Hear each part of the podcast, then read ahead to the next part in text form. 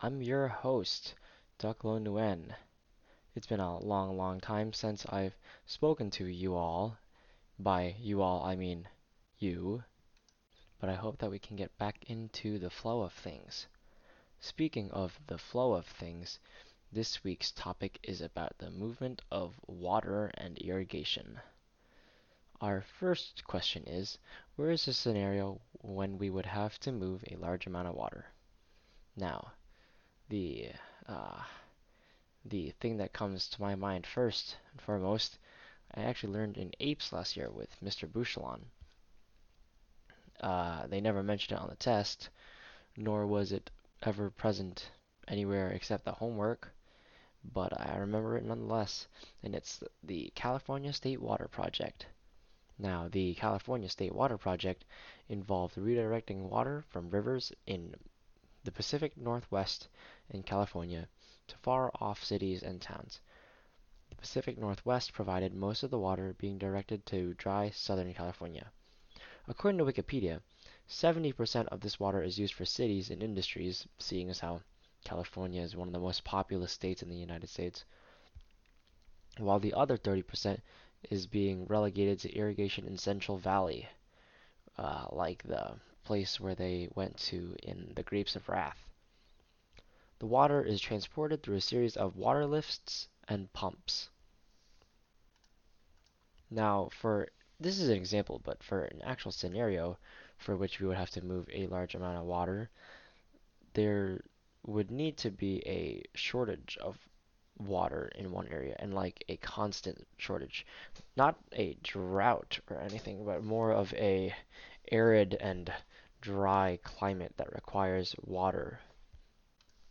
Thus, Southern California is the perfect place for a water redirecting project, seeing as how it's incredibly dry and incredibly prone to fires. We do this for the simple fact that it keeps people alive. Because, you know, we need, we need food, water, shelter, space to survive. Water is, is kind of integral to our very survival. Without it, we wouldn't be able to produce food. There's, depending on what materials you use, we wouldn't even be able to make shelter. So water is the very base of our survival. And so a water redirecting project to Southern California, an area with absolutely no water whatsoever, would be quite prudent. However, these water redirecting projects can sometimes result in adverse effects, such as if the area that the water is coming from experiences a extended drought, then both areas basically instantly dry up. I don't remember exactly where it was, but there was an example in APES of a poorly maintained water redirecting project somewhere somewhere in the Middle East, I think, somewhere in maybe uh, yeah Middle Eastern Asia. But uh, the problem was that the area that was the, the lake, I suppose, that was used for the water didn't get enough rain. So the water that was being pumped out was a lot more than the water coming in. So eventually it dried up and all the flora and fauna that used to reside there all went kaput and then the area that the water was being siphoned to also went kaput because there's no more water left to siphon. Now, this is a recent example, but in the far, far past, the Egyptians and the Sumerians would dig simple troughs to redirect floodwater towards crops. Now we have pipes which can distribute water equally across a field of crops. We can improve these techniques by giving the exact amount of water needed at the optimum times to crops in order to reduce water wastage and promote healthy crop growth.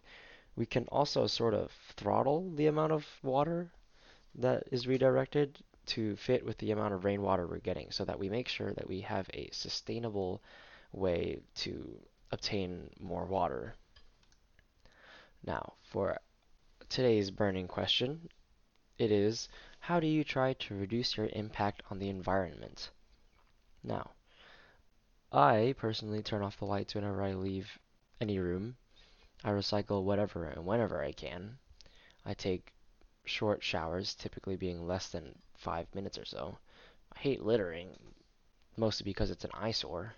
and once a month I pick up trash on the side of the road with my Boy Scout troop. However, this this last part is only if it doesn't rain. If it does rain, then we're kind of out of luck, and uh, regulations say we can't we can't get too close to the road when it rains, or else we might fall and get uh, pancaked. I prefer not to use air conditioning in the car. I'd rather use the windows, but at the same time, this also produces more exhaust because uh, uh, lowering the windows on the highway increases drag, which means you need to throttle the car more, which means uh, more exhaust comes out. So ultimately, this is a zero sum game. Uh, but uh, I also hate wasting food, and this particularly bothers me when people buy food at lunch and then they toss it out. Ah, ah, ah that, that leads into a pretty good segue.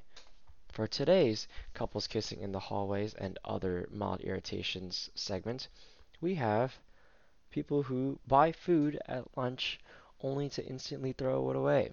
Like, what's the point? you spent I think 250, 250, 250 on this decently sized meal that some kid in Africa doesn't even get to eat. And I know that whole some kid in Africa, some third world kid not getting to eat food is kind of a poor argument in that it attempts to delegitimize the problems that one person is experiencing, while in fact that is not true. It's just less intensive than the person experiencing it thinks it is. But, but while this argument is kind of redundant, it is true that buying $2.50 worth of food just to dump it into the trash is kind of is kind of a waste. Now, the worst part is that these people won't, won't just take the main dish and just instantly buy it and toss it. No, no, no, no, no.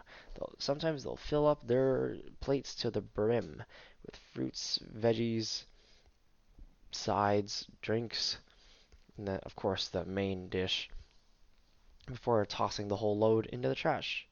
Like, what gives? This is this is kind of stupid. This ties in with the environmental thingamajigger earlier. Not necessarily because I actually care about the environment, which I don't really, but because it's a waste of resources. That's what I hate the most. Why waste resources? These are perfectly good resources that have gone to improving something else, but you toss them into the trash. And it won't even improve where it's going. Landfill? What kind of landfill needs your cheeseburger? No. There's already other stuff there. There's plenty of other cheeseburgers. They don't need your cheeseburger. So why not just eat it? Or even better yet, if you're to throw it out, just don't buy anything. That's that sounds pretty good. And that about wraps up this week's podcast episode. Thank you all. Thank you for listening. And I will see you all next week on Couples Kissing in the Hallway and other mild irritations. See ya.